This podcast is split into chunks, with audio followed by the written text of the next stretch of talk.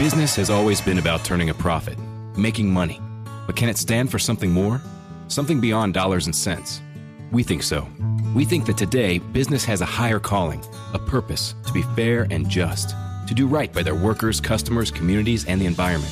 And it turns out companies successful doing that also do better for their bottom line. When you see the Just Capital seal, it means this company is a force for good. Visit justcapital.com to learn more. Yaffee Program on WVNN. So, reflecting on the day's events yesterday, the Trump arraignment, I think it was like, it was yesterday evening. You know, I was thinking about the news of the day, other stuff on my mind. And it just kind of hit me how scary this is for the future of the country. And I'm not I'm not saying I'm not trying to be hyperbolic or or something. I'm not I'm not trying to uh I'm not trying to really scare people or have a hot take. It really hit me how scary it is that we could have a justice system that will go after their political enemies just because they're on the other side of the aisle or whatever. It really made me fearful. We, we kind of look at this stuff sometimes from an academic standpoint. We're observing, it's kind of there, but it doesn't really affect us in our daily lives. Now, a lot of the news does seem to affect our daily lives more and more now. COVID was that way. You look at gas prices, inflation, that affects our daily lives. But something like this, it's kind of like you talk about it, but it's not, it's just kind of out there. But to me, it's not. Because Trump, okay, he's indicted. Everyone's looking at this and says this case is weak. I'm not a legal expert. We're going to have legal experts on the show today, a couple of them. But both sides are basically saying this is kind of a sham indictment. Yet it still happened. For the first time ever in our history, we still had a prosecutor who, knowing, he had to have known, right? This was a sham, was willing to do this. And I'm thinking, okay, I get behind a microphone, I talk faith, culture, politics, Alabama all the time. I talk about these issues.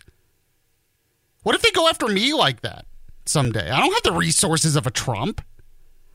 I don't, I, you know, what, what, what does someone like me do or you listening right now for your political beliefs if you have to worry about the justice system?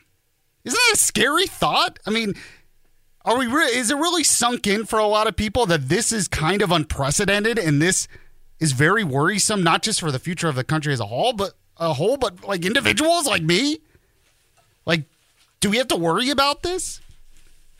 I don't think I'm being too extreme here. I really don't. What's going on? And we'll we'll talk more about this. Get into some of the legal details. You know, I'm not I'm not a lawyer, so I can't be an expert on all that. But I tend to think I'm pretty decent at looking at the big picture, and that was the big picture I, I kind of noticed, and it, it, just hit me. It, it hit me yesterday, and I was like, man, this is this is really not good. So we'll talk more about that. Like I said, you are listening to the Yaffee Show, the show where you can count on the latest news, the important guest and the best analysis, all for your morning commute here on Newstalk 770 AM 92.5 FM WVNN. Copper is back today. She'll have What's Trending coming up later. Good morning, Copper. How are you? Morning. It was nice sleeping in yesterday, but uh, yeah, back to the good stuff. but nicer to be with me, That's right? Yes. Okay. okay, but yeah, so you will, but you will have What's Trending Indeed. later on. Sounds Indeed. good. Sounds good. Um, so, by the way, uh, just couple of notes on who's coming on the show today. Former U.S. Attorney Jay Town's going to join me at the bottom of the hour, give us the legal expertise. Then in the next hour, we're going to speak with John Malcolm. He is a legal expert with the Heritage Foundation. So we'll get into all of that. But on the Trump indictment, and I want to get your take. Has it really hit you that how serious this is? Tell me on the text line 925 494 9866 925 494 WVNN. We all know the details. Trump was arraigned yesterday, 34 counts of basically false documentation in business documents. They move it up to a felony because they said it was done in order to cover up a felony. But then the indictment doesn't mention the felony that apparently this was trying to cover up. So, how in the world can you have a system where you don't even know the crime you're being charged with? That was the biggest hole that a lot of people were pointing out, and it's it's exactly right. Uh, the judge should throw this out. If we had a common sense judge in this case, if we had a common sense legal system, the judge would throw this out immediately. Uh, real quick, Copper, uh, just to kind of give people a recap, let's get to some of the audio. It was uh, DA Alvin Bragg was the one who brought these charges. He actually showed up for the arraignment in court yesterday, which is kind of rare, I guess, in cases where the DA like actually shows up. It's usually prosecutors that are directly involved. But he also gave a press conference afterward. Go and play uh, the first Alvin Bragg cut. I sent you, Copper.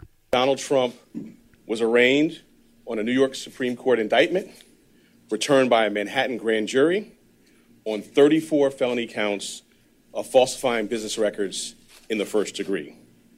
Under New York state law, it is a felony to falsify business records with intent to defraud 34 false statements made to cover up other crimes. These are felony crimes in New York State, no matter who you are. We cannot and will not normalize serious criminal conduct. The defendant repeatedly made false statements on New York business records. He also caused others to make false statements. The defendant claimed that he was paying Michael Cohen for legal services performed in 2017.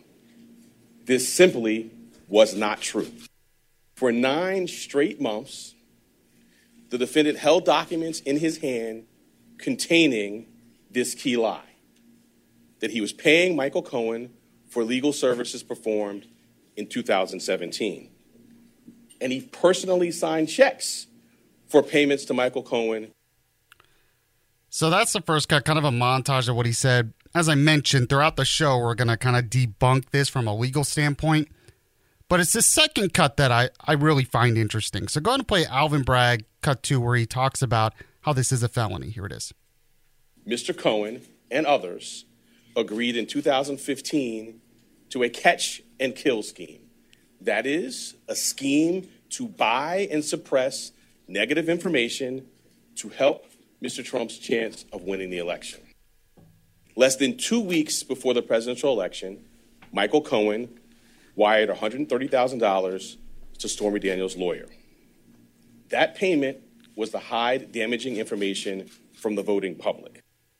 So they're making the claim that this is a violation of federal law because by paying Stormy Daniels in this way, you were you didn't label it as a campaign contribution. So you were trying to hide it, and that's against campaign finance laws. That's the basis of all. By the way, that is not mentioned in the indictment. That crime is not even mentioned in the indictment. He mentions it there, but not in the actual indictment, which says a lot. But the FC, as I've said before, you already know this, but I'll, I'll just repeat: the FEC didn't go down this road. The Justice Department didn't go down this road. So you're stretching based on some kind of legal theory that you've come up with in your head that has never been prosecuted in this way. When you make a hush payment, you have to prove that it's only for the election in order to make this a felony in this case. But someone who makes a hush payment who's a public figure can have many different motives on why they do it. They don't want to embarrass Melania, for instance. He doesn't want to embarrass himself, his business. They tried to do this with John Edwards, a Democrat, years ago, and it didn't work for the same reasons. Yet they're trying to do it this case, but it's not even the federal government trying to do it. It's a New York DA stepping out and saying he's doing it. He's twisting in order to just get to Trump. That that's disturbing, is it not? I mean, to do it in this way and people were like, "Oh, wait for all the facts." Well, the facts came out and it was exactly what we thought. And it was actually worse. Most legal experts are saying it's worse. Uh, Donald Trump responded to all of this. Go and play uh, the montage of Trump that I sent you. The only crime that I have committed is to fearlessly defend our nation from those who seek to destroy it. They attacked me with an onslaught of fraudulent investigations Russia, Russia, Russia, Ukraine, Ukraine, Ukraine. Impeachment hoax number one Impeachment hoax number two the illegal and unconstitutional raid on Mar a Lago. Our elections were like those of a third world country. And now, this massive election interference at a scale never seen before in our country, beginning with the radical left, George Soros backed prosecutor Alvin Bragg of New York. As it turns out, virtually everybody that has looked at this case, including RINOs and even hardcore Democrats, say there is no crime and that it should never have been brought. Never have been brought. Everybody. It's an insult to our country as the world is already laughing at us for so many other reasons, like our open borders, our incompetent withdrawal from Afghanistan, where we left behind American citizens, $85 billion worth of the best military equipment in the world. In the wings, they've got a local racist Democrat district attorney in Atlanta who is doing everything in her power to indict me. This fake case was brought only to interfere with the upcoming 2024 election, and it should be dropped immediately. Immediately. You know, Trump is no saint, but everything he said there is exactly right. And this does mean, too, that no one's going to trust the justice system. If we ever have a former president or a president really do something horrendous and break a crime, no one's going to trust it. You can weigh in on the hot take text line. We do have the Alabama bullet points coming up next. I want to tell you about the sponsor real quick, though Automation Personnel Services. The economy, pretty crazy right now. We're not sure if a recession is coming. We're not sure if inflation is going to go up. We're not sure what the job market's going to look like in just the next couple of months. Right now, businesses are having a hard time finding workers. Well, if your business demands change, you know, the demands for your business change throughout the year, and you need staffing solutions to help productivity for your business here in the Huntsville area, you know who to call. One of the one of the largest staffing agencies in the entire country, Automation Personnel Services. They're highly awarded and they have been here since 1993 you can definitely trust the work that they do. Call them today. Get help for your business. 256 533 5627. 256 533 5627. Walk ins are always welcome in their office off Highway 72 West in Madison. They can scale your workforce to meet demand, lower labor costs, reduce those overtime expenses, and improve productivity. If you're looking for a job, by the way, um, they're hiring as well. APSTemps.com. Uh, they are looking for temp, temp to hire, and direct hire positions. Automation Personnel Services, APSTemps.com. When you contact them, as always, you make sure to tell them Yaffee sent you. Much more to get to back in just a sec. You're listening to Yaffee on WVNN.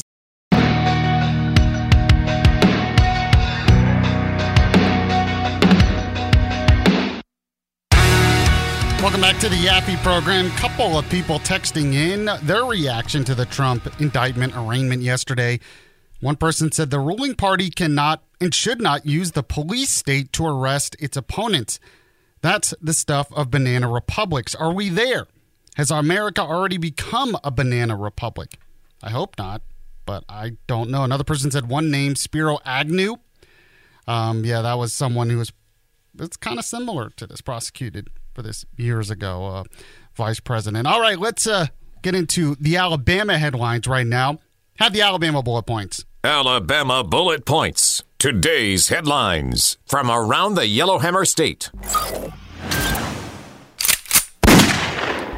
Sponsored by Larry's Pistol and Pawn. Number four today, Senate Pro Tem Greg Reed says he's now open to the idea of ending the state's sales tax on groceries. I wrote about this yesterday at yellowhammernews.com.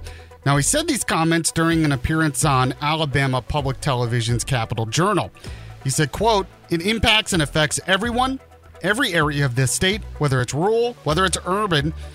Reed uh, said that he is encouraging all the members of the Senate to look at it, to think about it. He thinks the discussion is a good thing. Now, he did not come out and endorse any specific plan. He did not come out and endorse actually cutting the grocery tax or eliminating it, but he said the talks are happening. That's because of the surplus funds. You could interpret this as a good thing because it shows momentum is going in that direction, or you could say it's not strong enough, wish he would come out and endorse it. So, so we'll see what happens.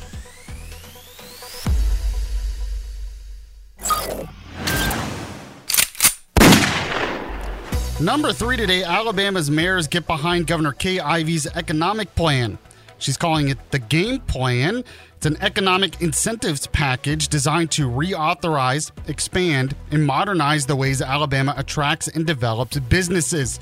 Now, the proposed legislation will be centered on development criteria, including increasing the amount of incentive funds given to businesses and creating more sites for businesses to relocate.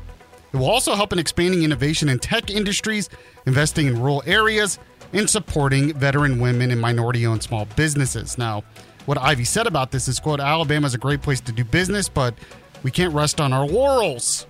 Says as we compete with our neighboring states and states across the country to attract top tier businesses and industry, we must ensure that we maintain an environment where businesses and their employees can thrive. So this most likely will pass, although rightfully so. Some people think this is just more corporate welfare.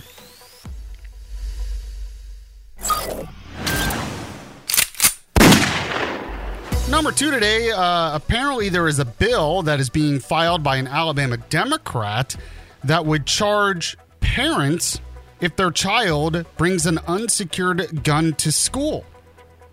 A bill has been filed in the Alabama House that seeks to enhance school security and safety. Now, it's being filed by Representative Barbara Drummond. It's a legislation that would make it a Class C felony for a parent if their child brings an unsecured firearm to school. It'd be Class C felonies in Alabama can carry up to 10 years in prison. Now, Drummond said students deserve the right to be educated in a safe environment. Quote, if guns are brought onto school campuses and it's proven the weapon was taken from a parent's home automobile and the weapon was not secured, parents ought to be held responsible. It's time to hold parents, guardians responsible for not securing these weapons. Be interesting to see where this goes because it does make a lot of sense. But anytime you do anything that could infringe on the Second Amendment, according to some Republicans, might get some pushback.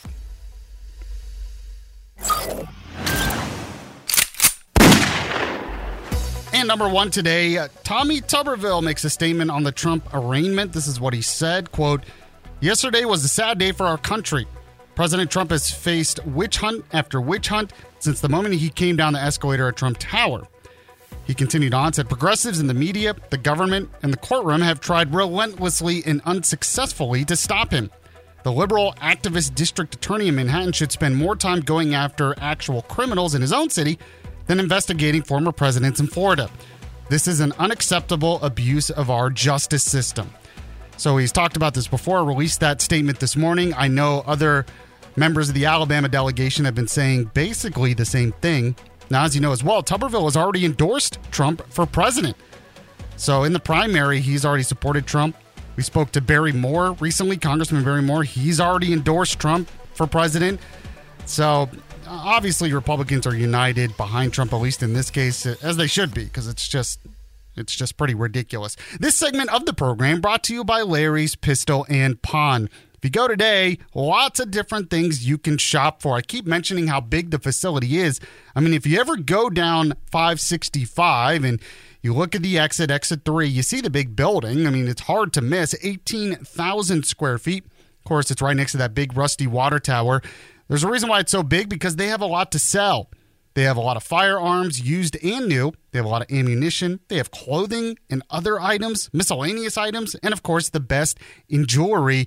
So much so that they've had to add display cases because they have so much to sell in gold and diamonds, necklaces, rings, so much more at Larry's Pistol and Pawn, plus the best customer service. Oh, in the back too, they have Larry's Firearm Collection Museum. So it's a really cool place to go, even just just for fun, just to look around. So go today. You can go to the website pistolandpawn.com. There is another location in Huntsville off Memorial Parkway. Pistolandpawn.com, pistolandpawn.com. Make sure to tell them Yaffee sent you. Jay Town joining us next here on the Yaffee program.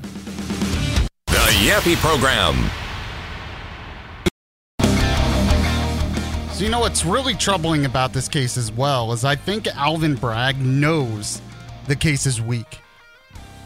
He's either really dumb, maybe he is, but I, part of me thinks he knows, but doesn't care.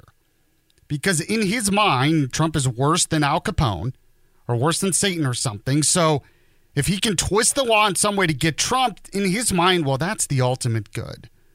It doesn't matter if this case is weak. The ultimate good is what's matter, which is the opposite of what blind justice is supposed to be and why our justice system was built the way it was to protect individuals from people like this. And now it's being used against those individuals. Talk more about this. We're speaking right now with former U.S. Attorney Jay Town. Jay, thank you so much for coming on. I appreciate it. Hey, Yaffee, how you doing? Good. So, I uh, just wanted to get your legal expertise on all this. Well, man, where to begin?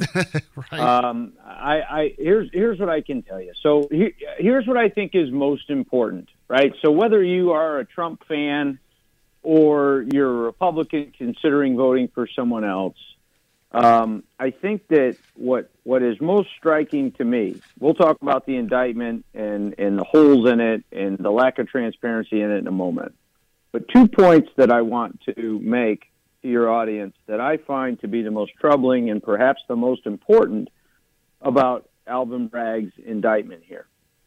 First is he has put in jeopardy all of the cases in Manhattan and cases indeed around the country that are being brought that are legitimate cases because his prosecutorial discretion was not just in his mind whether he can prove the case beyond a reasonable doubt or not. Let's say he believes that he can.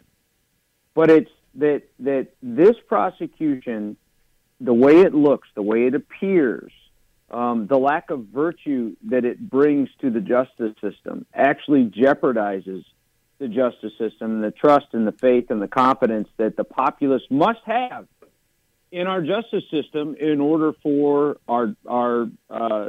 movies, TV shows, books, podcasts, and more. It's what women binge with Melissa Joan Hart and her friend Amanda Lee. Scott Grimes is here Thank with you. us. Voiceover that is like my dream job. I think I just have too distinctive a voice and I can't manipulate it. That's why I'm right. not a good singer. This is how great Seth MacFarlane is. I went in to do it and I was talking like this, and he goes, "Good, now just get rid of the neck thing that you just did because it's one, it's ugly." And then I just came out like this and came up with this guy named Steve Smith who has a tiny little lisp, but so does Scott Grimes, so it's perfect. What Women Binge, wherever you listen. Our justice system to work and really for our democracy to work, which brings me to the, the, the next point, which is we lecture the world when governments jail their political enemies. We talk to them about the virtues of, of democracy and democratic rule and, and, and self rule and the rule of law and we can no longer, after what Alvin Bragg has done, we can no longer trumpet the virtues of democracy around the world in those particular situations because there's at least now a perception. There's something that those countries can point to, the same way that when we lecture, you know, uh, countries about nuclear proliferation, they lecture us, point fingers right back to us, or we lecture them about the Uyghurs and they point back to us about slavery, right? Now we've lost the high ground on um, jailing your political enemies under the guise of the justice system. And I, I feel like those two points, those are incredibly important institutional points, fabric of our of our of our country, of our republic. And and Alvin Bragg, who's not a real prosecutor, um, you know, he, he's a flake. But at the same time, this flake has had a, a deep impact on cases around the country, not just in Manhattan. It's certainly a legitimate question in Manhattan to, to wonder if the system there is targeting folks instead of misconduct. But is that going to materialize or matriculate to Alabama or Florida or California or New Mexico into our federal system, into our military justice system?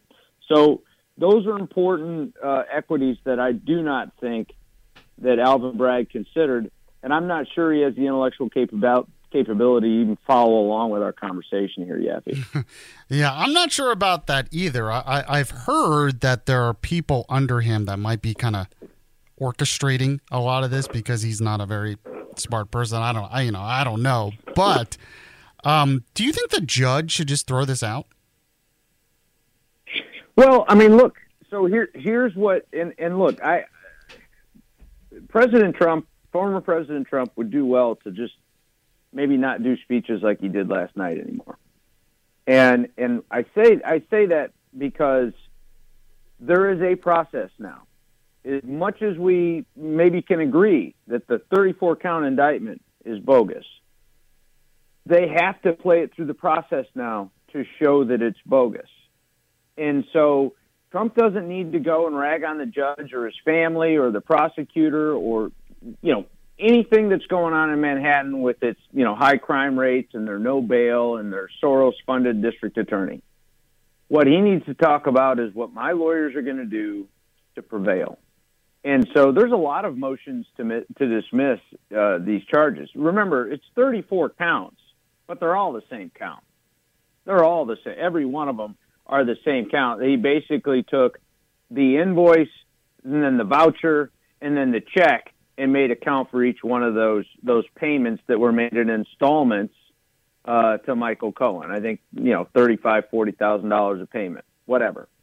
Uh, and so that happened thirty four times, and and that's where we get thirty four counts. If he had just paid Cohen one with one uh, dollar amount, one check, um, you know, there'd be one count. Or maybe there'd be three because he would have charged the invoice, the voucher, and the check. What's amazing about the invoice is the invoice is coming from Cohen, not Trump. That's the bill, just for your listeners. Cohen's sending the Trump Trust, the Trump organization, a bill for legal services, and then they draft up a voucher and then they sign a check Oh. to pay it. Just how you pay a bill. And so they've charged Michael Cohen, uh, Michael Cohen's sending the bill uh, on Trump, not on Cohen, but on Trump, right? Trump had Wow. nothing to do with, uh, you know, billing the Trump organization, and I guess Cohen could have billed him, you know, 80 times instead of 11, and it took a lesser amount. Um, and so it really is. And then the statute of limitations is an issue. Um, you know, in the proof part that would have to happen at a trial, um, but in the proof part, there are so many defenses to all of this um, that it would be over, I think, fairly quickly. Um, but I also don't think, you know, remember, Trump paid all of this money out of his personal account. Yes, it went through the Trump organization because he had to put all of his personal wealth into a trust when he was sworn in as president. Remember, all these checks were signed in 2017 after he'd been sworn in. And so they were all paid out of his personal accounts. They were not business expenses. They weren't deducted from the Trump organization business because the money came out of his checking account. They didn't come out mm-hmm. of the Trump organization checking account. They came out of Donald Trump's checking account, or more likely his his trust checking account. When you have that amount of wealth, you don't just have an ATM card. And so, uh, at the end of the day, it has to be a business record to even be a crime. And so there's just there's so much here. You know, uh, one more thing I want to I want to share, and I know you have a bunch of questions, and I don't mean to ramble here, You're- but no, forgive this me is, because uh, this indictment rambles more than I. Been enlightening, actually. Um, so Well, it's, it's in, in February of 2018, so a year after the first check was cut to, to Michael Cohen. Michael Cohen said this to the New York Times. Neither the Trump organization nor the Trump campaign was a party to the transaction with Miss Clifford, Stormy Daniels, and neither reimbursed me for the payment, either directly or indirectly. The payment to Miss Clifford was lawful and was not a campaign contribution or a campaign expenditure by anyone. Now, what Cohen is doing there is he's parsing the the the his words a little bit, but the Trump organization, the money did not come from the Trump organization or from the Trump campaign. It came from Donald J. Trump personally, and, and that's true. I don't. Nobody can argue that's not true. And so, you know, for Cohen to then go into the grand jury and say whatever he has said, that statement I just read to you to the New York Times can be really hard for a jury to square. You know, I, I I have to go back to what you said though about Michael Cohen was the one billing Trump here. So how can Trump be accused of falsifying a record if the record was made by Michael Cohen? That that Right, astounds right. me. Well, what Cohen is going to say is that Trump directed him to send those bills. And so now a conspiracy has not been charged here. So without a conspiracy charge, you can't you can't blame someone for the criminal activities of somebody else. Um, I mean- and so that's again, that's part of Alvin Bragg maybe not quite knowing how to prosecute a case because he's never had to do one before. He's been a defense lawyer his whole life. Nothing wrong being a defense lawyer, but there's a difference between poking a hole in a case and building one. Right. And so, um, it, you know, there's there's just so much to there's the sort of the fulcrum of the case, Yaffee, is this meeting in 2015 between Cohen and David Pecker, who was the I don't know the editor at National Enquirer, and Trump, where Cohen says, "I'm going to help you." Uh, Trump tells him he's running for president, and um, Pecker and Cohen say, "Well, we'll help you however we can." And and so, you know, but it you know when these payments took place right at the end of the campaign here's the other important thing that's being lost right? So alvin bragg trump won. So sure that's a fact. He won. Nobody thought let's be honest we were all a little bit surprised Yaffee Yeah. right? Very elated. I Mhm. was i was hysterically happy. But at the same time you know to say that these payments were were directed to help the campaign um, as opposed to helping Trump's brand, which is probably the most important thing to Trump, Trump's business enterprise, or to to shield this from his family, Melania and Barron and the rest of his kids. That seems a lot more plausible, and and and let me tell you why. Here's here's a real good reason why. On the day of the election, there was not one poll that suggested that Donald Trump could win on the day of the election, there was a 95% chance, according to um, uh, various polling outlets, that Hillary Clinton would get to 270 in the Electoral College. Just two weeks prior to the election, Hillary Clinton was polling at 12 points beyond Trump. That narrowed in the in the in, in the you know following weeks. A lot of that had to do with Jim Comey's letter, right? But at the but at, the, at no point was Trump winning this thing. I think his highest mark in a poll was like forty four percent, right? And maybe she was at forty six. So Trump had to win virtually the remainder Mm-hmm. across the country to actually get to two hundred and seventy, and he did. But Trump didn't know that. Nobody around Trump was sitting there telling him, "Man, you got this thing locked up." Trump's Yeah. thinking he's going back to The Apprentice. It's very interesting. I think you're exactly right on all of that. Very enlightening. Jay Town, former U.S. attorney, always appreciate you coming on, giving us your expertise, not holding back. And I know we'll talk to you about this again in the future. Yeah, you got it, Yaffee. All right, there you go. I mean, I, I'm going to have to react to more of that later on. do want to tell you about the sponsor real quick, though. Uh, I'm talking about the Huntsville, the weight loss centers of Huntsville. I lost 36 pounds. I lost 30 pounds in a month. You really think I could have done that on my own? Just on my own volition? No, no, no. I tried to lose weight in the past and I needed help. And I needed a program that works, but was also safe you know, and effective. It's not like taking pills or surgery or something.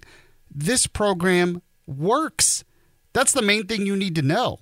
If, if you want to lose weight, you want to use something that works, call the Weight Loss Centers of Huntsville and do it today. 256 676 1030. 256 676 1030.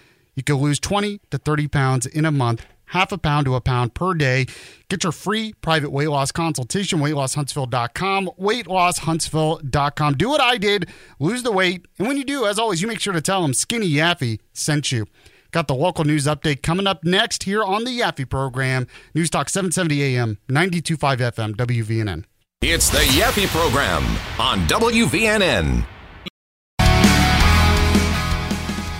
Time now for our local news update brought to us by our news partners at WAAY 31 TV. Uh, Megan Reyna is joining us this morning. Megan, how are you this morning? Hi, good. How are y'all doing? Doing pretty good, pretty good. So, what is the latest news? So, as y'all know, there was an EF3 tornado that touched down in North Madison County in the Hazel Green community Saturday morning. And following this deadly tornado that claimed the life of one woman, some folks in Hazel Green are now pushing for county leaders to build a storm shelter there. There's no storm shelter in the Hazel Green Oh. community specifically. They have started a petition online and they're hoping that they can get up to 600 signatures to take it to those county leaders. Uh, the nearest shelter, when you look it up on this uh, city and county's website, is in Meridianville. So just, you know, considering all the severe weather we've gotten, we're in the middle of severe weather season. Uh, these folks really just pushing to have better ways to protect themselves. Yeah, it's completely understandable because it can get pretty scary when you have these tornadoes. So I could, I could understand that for sure. Um, what other news do you have this morning? We have learned that Madison County prosecutors plan to seek the death penalty for a former Huntsville police officer accused of killing his pregnant girlfriend. David McCoy pled not guilty to three counts of capital murder yesterday. He had been in jail since his arrest in January of last year. Now, according to court records, uh, McCoy and Courtney Spraggins, they were in a long distance relationship and that she was pregnant with his child when uh, the police say that he killed her. So uh, we still don't have an official date for the trial, um, but it could be, uh, it's expected to be next year. Wow, I'm amazed he pled guilty. That's uh, or pled not guilty. or That's pled not not guilty. yeah, Yeah, pled not guilty. That that's in, that's incredible. Um, all right, Megan, really right. appreci- A lot of times you'll see them, you know, maybe take a plea deal so they could possibly spare their lives. So yeah, Well, yeah, because they're going to go after the death penalty now, as they as they should. I Mhm. think so. For them, for him to plead not guilty is amazing to me. Wow, Megan, really appreciate Yeah. you coming on. We'll, we'll talk to you again in the future. talk to you again. Bye bye. Want to tell you about the sponsor here real quick right now regenesis stem cell center um, yesterday i was uh, having to lug stuff upstairs a lot of stuff upstairs because the nursery that we're going to have in our house is upstairs and we got a ton of stuff from florida from friends and family and so forth for for the baby well i had to lug boxes upstairs, carry those upstairs. I'm not going to let my pregnant wife do that. So I did a lot of that yesterday. My back feels fine. There was a time where that would not have been the case, especially my mid back. I used to have major problems with my mid back lifting anything for any period of time, going up and down stairs, especially. Didn't have that problem yesterday. There's one reason for that. It's Regenesis Stem Cell Center. That's because I got their stem cell treatment in my lower back, my mid back, and my neck area as well. Regenesis Stem Cell Center. I want you to go to the website regenesisstemcell.com. I want you to make an appointment with Dr. Charles Lee today.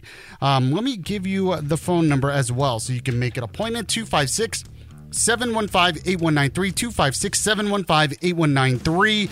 Uh, RegenesisStemCell.com is the website, as I've told you. And when you do, when you get that pain taken care of for good, as always, you make sure to tell them Yaffee sent you.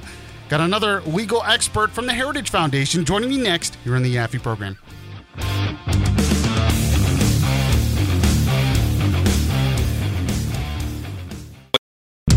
The Yaffee Program on WVNN. You know, one thing we should realize as well when it comes to the Trump arraignment, the Trump indictment, this whole case, it's actually related to what happened in Wisconsin yesterday. So they had election for the state Supreme Court there. The progressive, very progressive candidate seemed to have won. You also had a very progressive candidate in Chicago in the mayor's race there. It shows you well, and this is also Alvin Bragg, who is doing the indictment against Trump, is also very progressive, was a Soros backed, very progressive candidate. This shows you it's all related because progressives are pouring tons of money and time into radically transforming our justice system from the inside out. That's what's happening. Conservatives going to have to wake up to this and make sure they pay attention to those elections as well. They're just as important right now. Talk more about that in a moment. You're listening to the Yaffee program. We always talk faith, culture, politics in Alabama every morning on News Talk 770 AM, 925 FM, WVNN. Joining me right now to give his legal expertise on the Trump indictment, John Malcolm. He's a legal fellow, senior legal fellow with the Heritage Foundation. John, thank you so much for coming on. I really appreciate it. Oh, it's my pleasure. Good to be with you. So, just your general thoughts on the indictment yesterday. The 34 counts were released. What what jumped out at you first? Well, there were no surprises here uh, in terms of what we expected. Uh, you know, these are these are serious charges, but I think this case is uh, eminently winnable for the former president. So there are 34 counts in this indictment, but they all kind of rise and fall together. So District Attorney Alvin Bragg also released a statement of fact, and the statement of facts talks about payments that were made to three individuals. One was a doorman who was paid $30,000 because he claimed to have a story about Donald Trump fathering an illegitimate child, which was subsequently determined not to be true. Then there's a $150,000 payment, which was made by a publisher friend of Donald Trump's to a former Playboy playmate named Karen McDougal, who claims to have had a, a long-standing affair in 2006 with the former president. And then there's the $130,000 payment uh, by Michael Cohen, the, the former president's, you know, former attorney and, and self-proclaimed fixer, to pay off this porn actress who goes by Stormy Daniels. The reason I say they all rise and fall together is all 34 counts relate to invoices that were submitted by Michael Cohen and then ledger entries made when payments were made back to Michael Cohen throughout the course of 2017. So there were there were 34 such entries, but they all relate to the $130,000 that was paid to Stormy Daniels.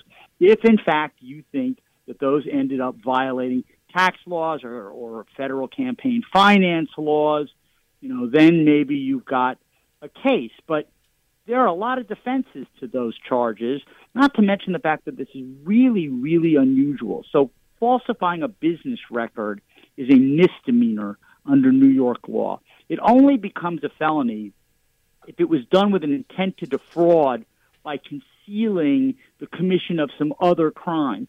Here, although it's not delineated in the indictment, the crime appears to be federal campaign finance violations.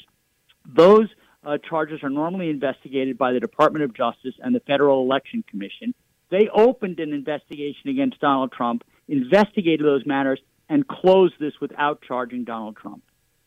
Yeah, and you know, you had mentioned there Get an inside look at Hollywood with Michael Rosenbaum. Let's get inside of my buddy, Kumail Nanjiani. When you talk about Eternals and it wasn't the response that you were hoping, how did that affect you? Marvel thought that we'd be going on a wave of raves, you know, and it wasn't true. The reviews were really bad. And you were aware of it while you were on tour? Yeah, I was too aware of it. And so, very intentionally, I did start counseling. Emily says that I do have trauma from it. Inside of You with Michael Rosenbaum, wherever you listen in the in the actual indictment, it doesn't mention the federal crime that you're you're talking about. Now, Alvin Bragg said, "Well, I don't have to do that by New York state law," but you're a constitutional expert. Is it constitutional to, you know, have a crime but not talk about the initial crime, which apparently brings this to a felony in the first place? Well, what is a constitutional right is you have to know the charges against you so you can prepare a defense. So I, you have this statement of facts which gives you a little information, but it does not delineate the federal or state crimes that Trump is alleged to have committed, other than you know making a false business business entry to cover it up. I think what's going to happen is that Donald Trump's lawyers are now going to file a motion for what's known as a bill of particulars, and asking a judge to order Bragg to come forward and provide that kind of information which I think he's going to grant. I mean, I think at some point in the near future, Alvin Bragg is going to have to delineate exactly what state or federal crimes he thinks Donald Trump was trying to cover up with these business with these but business records. Why didn't he just do that in the first place? I don't know. I was a federal prosecutor for a while. Federal indictments tend to have more information of this sort.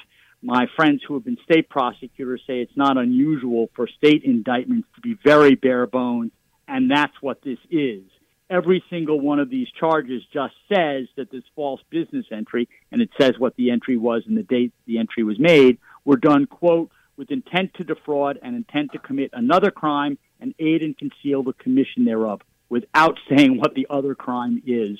Uh, I, I, think he's going to have to be forced to divulge that information so that Donald Trump can be, begin to adequately prepare a defense to these charges. Is there a chance that this just gets dismissed early? That the, there's a filed motion to dismiss and the judge accepts it or anything like that? I think there's a chance that the case gets dismissed. I don't think it's going to get dismissed early.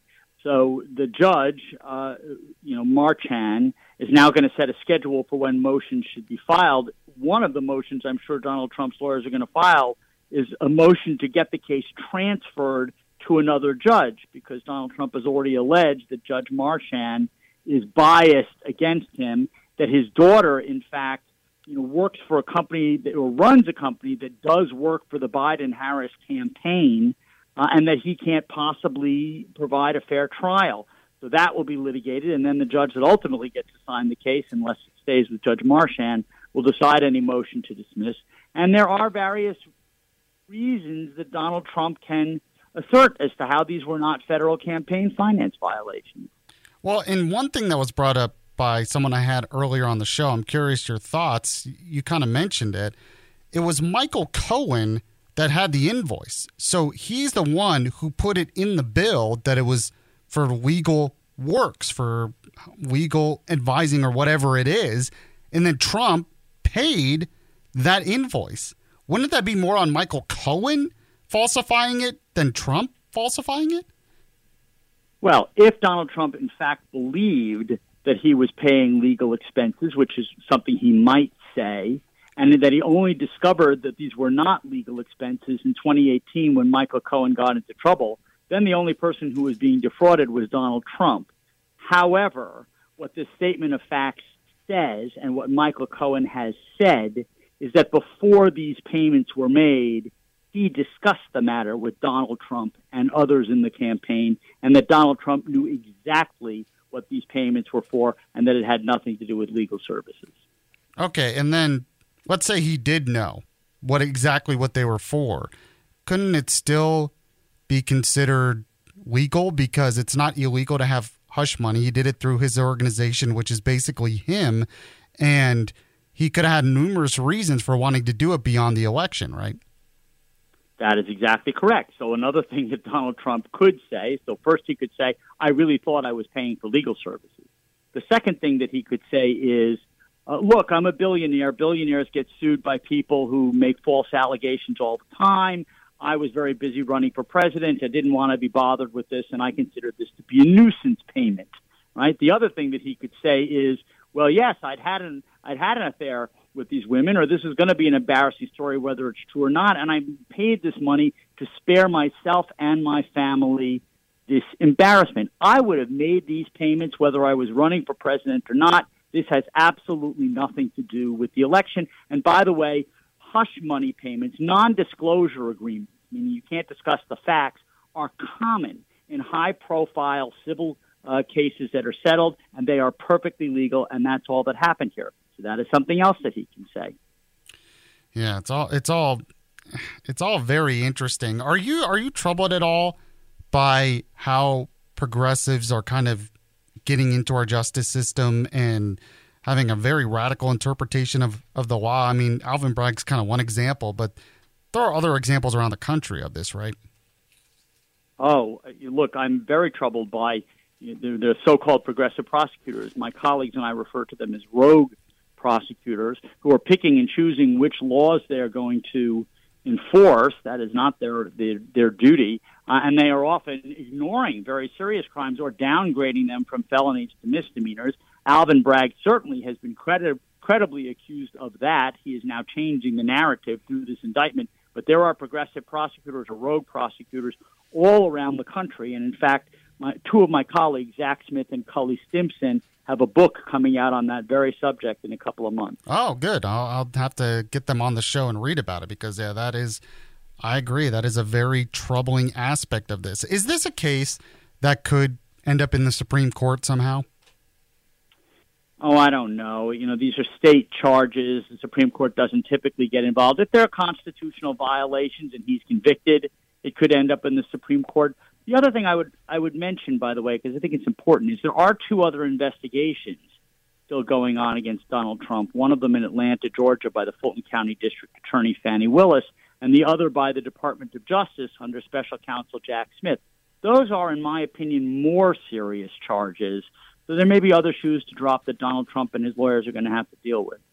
Yeah, I know uh, former Attorney General Bill Barr said he believes the classified documents case is the most serious. That these other cases are very, very weak. I, I think the documents case is weak as well, but I, am not. I'm not a lawyer.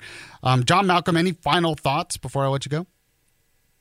No, look, we're we are off to the races. This is uncharted territory. A former president has never been indicted before. Uh, it, we've come close a couple of times, but it hasn't happened. It's very unusual for a local district attorney of the opposite political party to charge a president, and I certainly hope that our criminal justice system does not become weaponized in this fashion. No man is above the law, but by the same token, our laws are supposed to be applied equally and apolitically. Yeah, uh, I'm with you 100%. John Malcolm, he's a senior legal fellow with the Heritage Foundation. Really appreciate you coming on the show, giving us this great expertise, and we'll, we'll talk to you again in the future. Sounds great. My pleasure.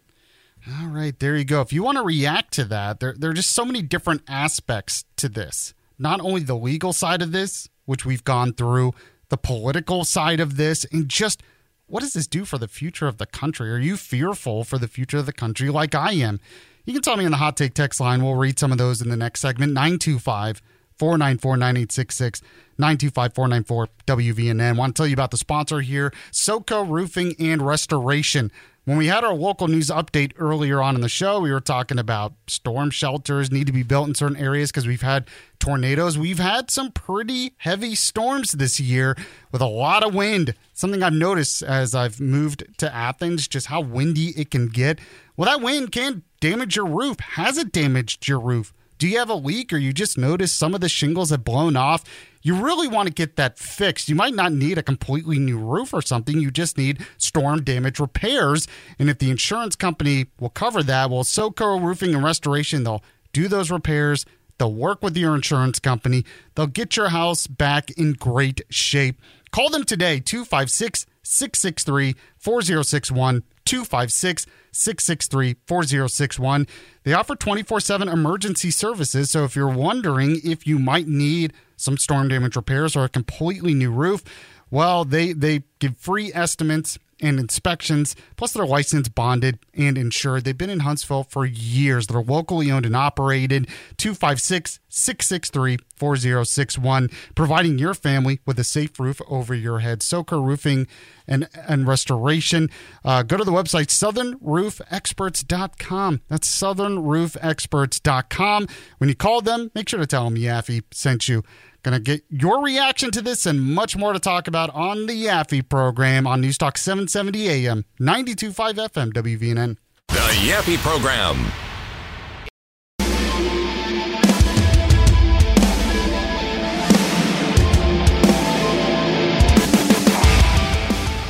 York uh, Post, their cover is out on, on their newspaper.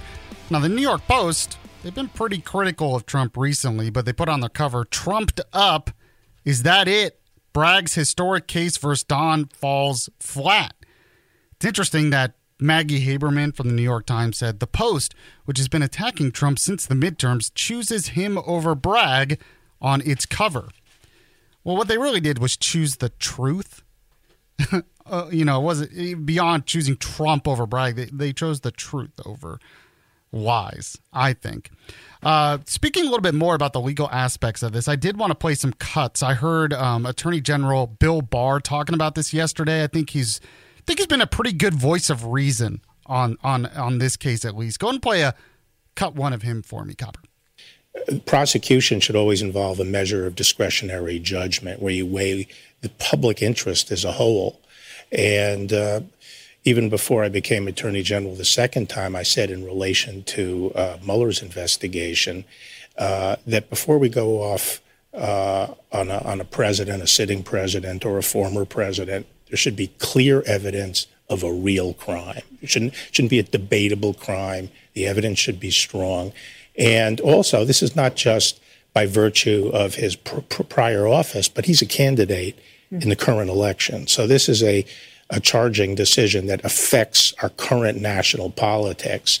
And judgment there, it seems to me, and prosecutorial discretion should should uh, commend caution in this circumstance. And as I've said, this appears to be just a pathetically weak case that is I think, demonstrably long, wrong on the law, which explains why the Department of Justice, uh, uh, even after I left office, has never pursued this idea of uh, uh campaign finance problem. Was- I mean, think about that.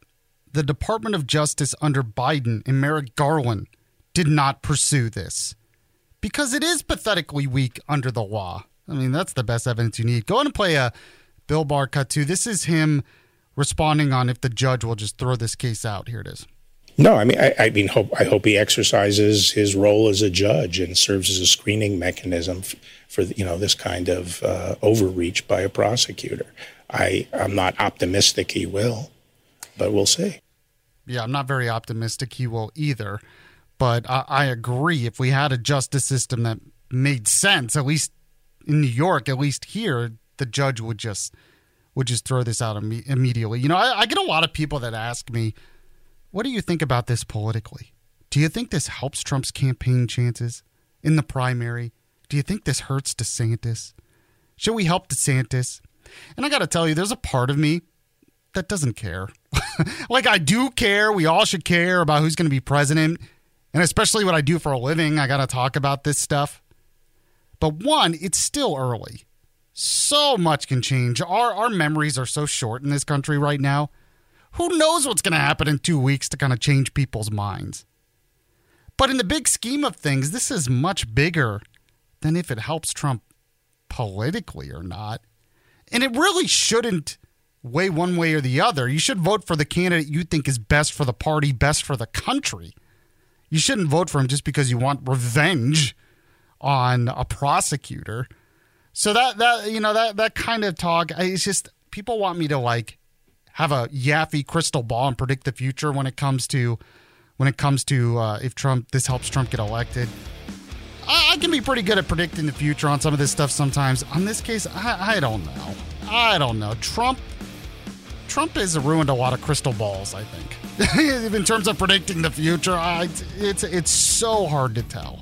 It, it really is, if we're honest with ourselves. Nobody really knows. So we're going to lighten things up. Coming up next, I got what's trending and my closing thoughts here in the Yaffee program.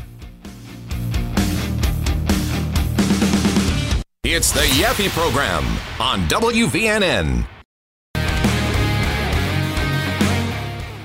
We are back on the Yaffee program. If you have missed any of the show live, you know how you can listen to it. Check out the podcast anywhere podcasts are available. You can subscribe, you can like it, you can share it with your friends, so much more. Just Google the Yaffee program podcast. Copper is back today, so that means it's time once again for What's Trending with Copper. keeping you up to date with all that's trending in your world. They have the internet on computers now. You guys know how to post videos to Facebook? It's What's Trending. Sponsored by Coleman Furniture Market. Tell you more about them in just a second. Okay, Copper, what's number five today? You know what the greatest threat to security, national security is? It, it's not white supremacy. No, oh, no, no, no, no. It's sushi terrorists. sushi terrorists? Yes. I uh-huh. am very personally concerned about this because sushi is one of my favorite foods. Where is Department of Homeland Security on this? Right? well, this is more of an issue in Japan, but I'm sure oh, Americans okay. will will pick up uh-huh. the sushi terrorism. Yeah. Uh, because it is spreading on social media. These kids are going into restaurants and um, eating out of communal bowls, licking the um, dispensers of soy sauce. Really? Putting oh. them back. So so places will have like a communal dish of like sliced ginger huh. and they'll like take the bowl back and like shovel feed off really? the ginger and like film themselves doing it and they'll they'll grab um, off of rotating sushi um, straight to jail that's They'll grab it by their hands rather than, you know, taking it with the chopsticks politely. Exactly. Actually, the Ed Mylett Show showcases the greatest peak performers sharing their journey, knowledge, and thought leadership. This is one of the all time best pieces of advice ever given on the show. Actor Rainn Wilson. The number one thing that psychologists point to with young people of why they are struggling so much in this mental health epidemic is they don't have resilience. So, how do you build resilience if you don't understand suffering itself? The Ed Mylett Show is available on YouTube or wherever you listen. a couple kids did get arrested for this. Oh, really? Yeah. What's For- the crime? Um, obstructing business and damaging or making uh unhygienic. Uh, throw the book at him. Products. That's what I say. Right. That's what I say. How Don't- dare you? Don't mess with my sushi. Don't mess with my food in But- general. right? but it kind of cracks me up because, like, only in Japan would you be like having this I know, very right? strict on the books rule about oh cleanliness in restaurants. Yeah, that's a good point. Yeah. If you if you Mhm. grab the sushi by your hand, you'll get arrested. Versus you, you must use your utensils Yeah. properly. Um, okay, yeah. Probably every mom who who ever had to tell their kid a hundred times to get their elbows off the table wishes they could say, "Or I'll call the police on you. They'll arrest you for improper table manners." Maybe I will say that to my child when she's Mm. older. I'll be like, um, "Get your elbows off the table," or I'm calling the Japanese police because they'll arrest you for that. they would though. That's all right. What's uh, number four? All right, number four, a Guinness World Record for longest moustache. Just guess. How how long do you think this moustache is total? Like from from both Wow. ends counted together. I mean, I'm guessing it's going to be some crazy. Yeah. But I'm going to say six feet. Oh, okay. That that's a lot longer than it than it is. Oh, okay. That, I- that I is went high, went high, impressive okay. guess. It's only two feet one inch long. But that's a foot on each side. A That's foot on each side. Yeah. That's pretty impressive. Yeah, yeah, yeah. And he he waxed it really skinny and stuck it out. Oh, uh, really? Parallel to the ground, so it's like sticking straight out from Oh, man. from his nose. He said he started because his wife told him to stop kissing her after she sha- he shaved his mustache because it was too prickly. So he just decided to stop shaving. And Oh, that's and funny. Several years later, he's Be got a two foot long moustache. Be careful what you wish for. Is that? yeah, that sounds like a lot of work, though. Yeah, you'd think that would get in the way. I mean, although- it's you know you don't shave because shavings work, but then having it too long also works. I don't. I don't know. Mm. I mean, if you think about it, one foot of like one centimeter thick hair is really not that much work. I've got like two feet of hair here. That's and true. you're like, oh, She's like, I'll do this. A one foot long thin strand of hair, so much work. And girls are like, uh, Yeah. welcome to my everyday. I don't know how you do it. I mean, my hair is too long to me. I just want to have like a buzz cut, so I don't have to mess with it, and then my wife won't let me. Yep. So I don't know. I don't know how women deal with really long hair. All right, well, but I mean, it, it still looks good. I, I like Steffi's hair long. I All right, I was that. gonna say, careful what you wish for. Yeah, yeah. um, what is um number three? Three, yes. Uh, a- another world record. An Egyptian swimmer broke the longest record for swimming while in handcuffs. Oh, I, I, I don't know why people. How do people come up with this stuff? sounds dangerous. Yeah. He, he swam over seven miles while in handcuffs, and it took six hours. I don't even think I could swim seven miles. Period. Right. Especially not with handcuffs. I'm just picturing how dumb it would look. He was like, "Oh, a modified side stroke," which it sounds very official, but in reality, he's just flapping his arms around on the side. Like I, a, mean, I guess if he ever gets put in Alcatraz, you know, and has to swim his way out. that's that's what I was wondering. Okay, how did this record start? You know, a prisoner who like tries to cross the English Channel, and That's how, that's how like a lot, a lot of these you have to ask yourself, how does Yeah. this start? yeah. What's number two? Number two, a um stolen massive spoon has been found. This was a spoon outside of a Dairy Queen in Phoenix. Apparently, it's the only Dairy Queen in the country that had this massive, like six foot tall red spoon, representative of the little red spoons they give you in the ice cream cups. Huh. And someone stole it. The massive spoon? The massive spoon. Really? Yeah, and so there's been this. How? I, right? I, I have no idea. Oh Video gosh. footage caught like two men carrying it off, and, and then like in a pickup truck. But still, it looks like it would be really heavy. Huh. Unless it's hollow on the inside or something. But yeah, I mean, I don't know what they were gonna do with it. I mean, it's obviously just come some kind of prank or something. Maybe. I, don't think they had like a big bowl of ice cream at home that they just needed the spoon for. I So mean, if you sell it, if you list it on eBay, it's like, oh, I wonder Yeah. where the stolen spoon is. But um, yeah, so there was like a week long uh, hunt for the missing red spoon. And uh, d- the Dairy Queen started like printing T-shirts. that, Where's my spoon? and they started uh, people in the area started going around wearing these shirts. And a guy finally found it. He was out in the morning playing Pokemon Go and saw it dumped in uh, right outside a baseball field next to a middle school. Yeah, I just looked up a picture of it. It is huge, isn't it? It's yeah, it's very big. It's like taller than than a grown That's man. cool. It's one of the newer one or one of the newer DQs too, and that because that's something they're doing. Cool. Yeah. Yeah. And they still haven't caught the culprits though. Oh, Still on the hunt for. Well, apparently to replace the spoon would have cost seven thousand dollars. Oh. So Uh, that, good thing the spoon's back. Well, not only that, but like once they get caught, that could be a, quite a charge. Yeah. You know, it's not. It's no joke. All right, Yeah. Interesting. Well, it was it was an Instagram uh, photo hotspot apparently, and now, of course, it's just going to be even more popular. Yeah. Yeah. That's the true. recovered spoon. We gotta That go is- take pictures. that with, is a good with point. The rescued spoon. Uh, man, they should play that up. I mean, Right? have pictures up in the restaurant about the story and all that stuff. They should definitely play that a great ad campaign. Yep. Like, No, it's because I want I want Dairy Queen right now because we've been talking about it. That's yeah. I mean, it's Sorry. fact. what what's number one? All right, number one. A five year old goes on a massive spending spree on her mom's phone. It spends nearly $4,000 on Amazon. Oh, This is the second time this has happened Mm. lately. A, a um, five year old boy, I think it was, spent like $2,000 on um, a, a food delivery app.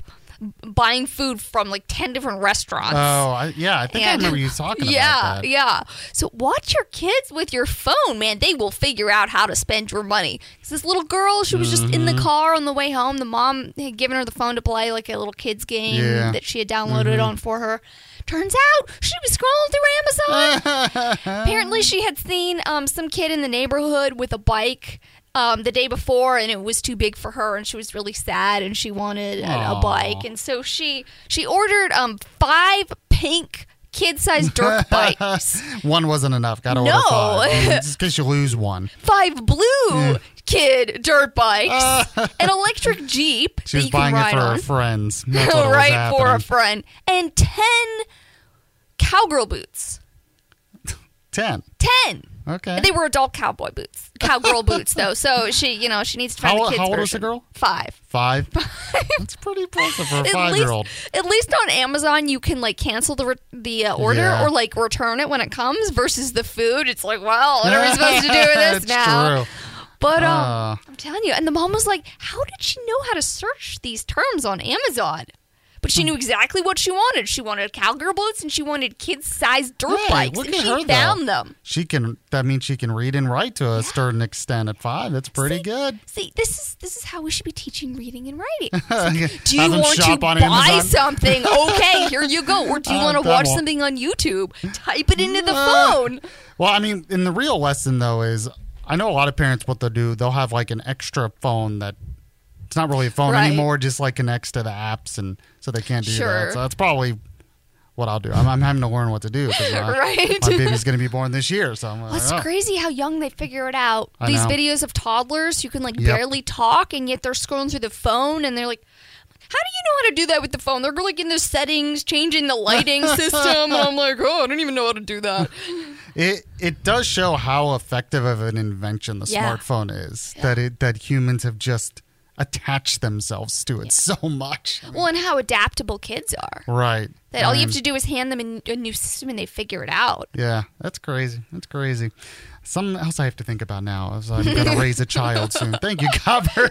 Yep. What's Trending is sponsored by Coleman Furniture Market. If you go to their Facebook page right now, they posted a video of just kind of a walkthrough of their of their showroom, and they had to speed it up a lot because it's huge. But you can just kind of see what I'm talking about. See for yourself on the video just all that they have to offer. It's a great big showroom with lots of great selections and you know as you're walking through there all that stuff you're seeing in in this video is available for you immediately so if you go there and you buy it you can take it home immediately or you can get it delivered they have delivery options to anywhere in the state of Alabama you'll see for yourself why I got most of my furniture there. Coleman Furniture Market, it is in the heart of Cullman, Alabama. Go to the Facebook page right now. You can see exactly what I'm talking about. You can also go to their website, colemanfurnituremarket.com, and their Instagram page as well. They always sponsor What's Trending because they always have the latest trending in furniture. Go today. Make sure to tell them Yaffee sent you. So, my final thoughts here on Trump's arraignment that happened yesterday. We'll get to that next on the Yaffee program. You're listening to Yaffee on WVNN.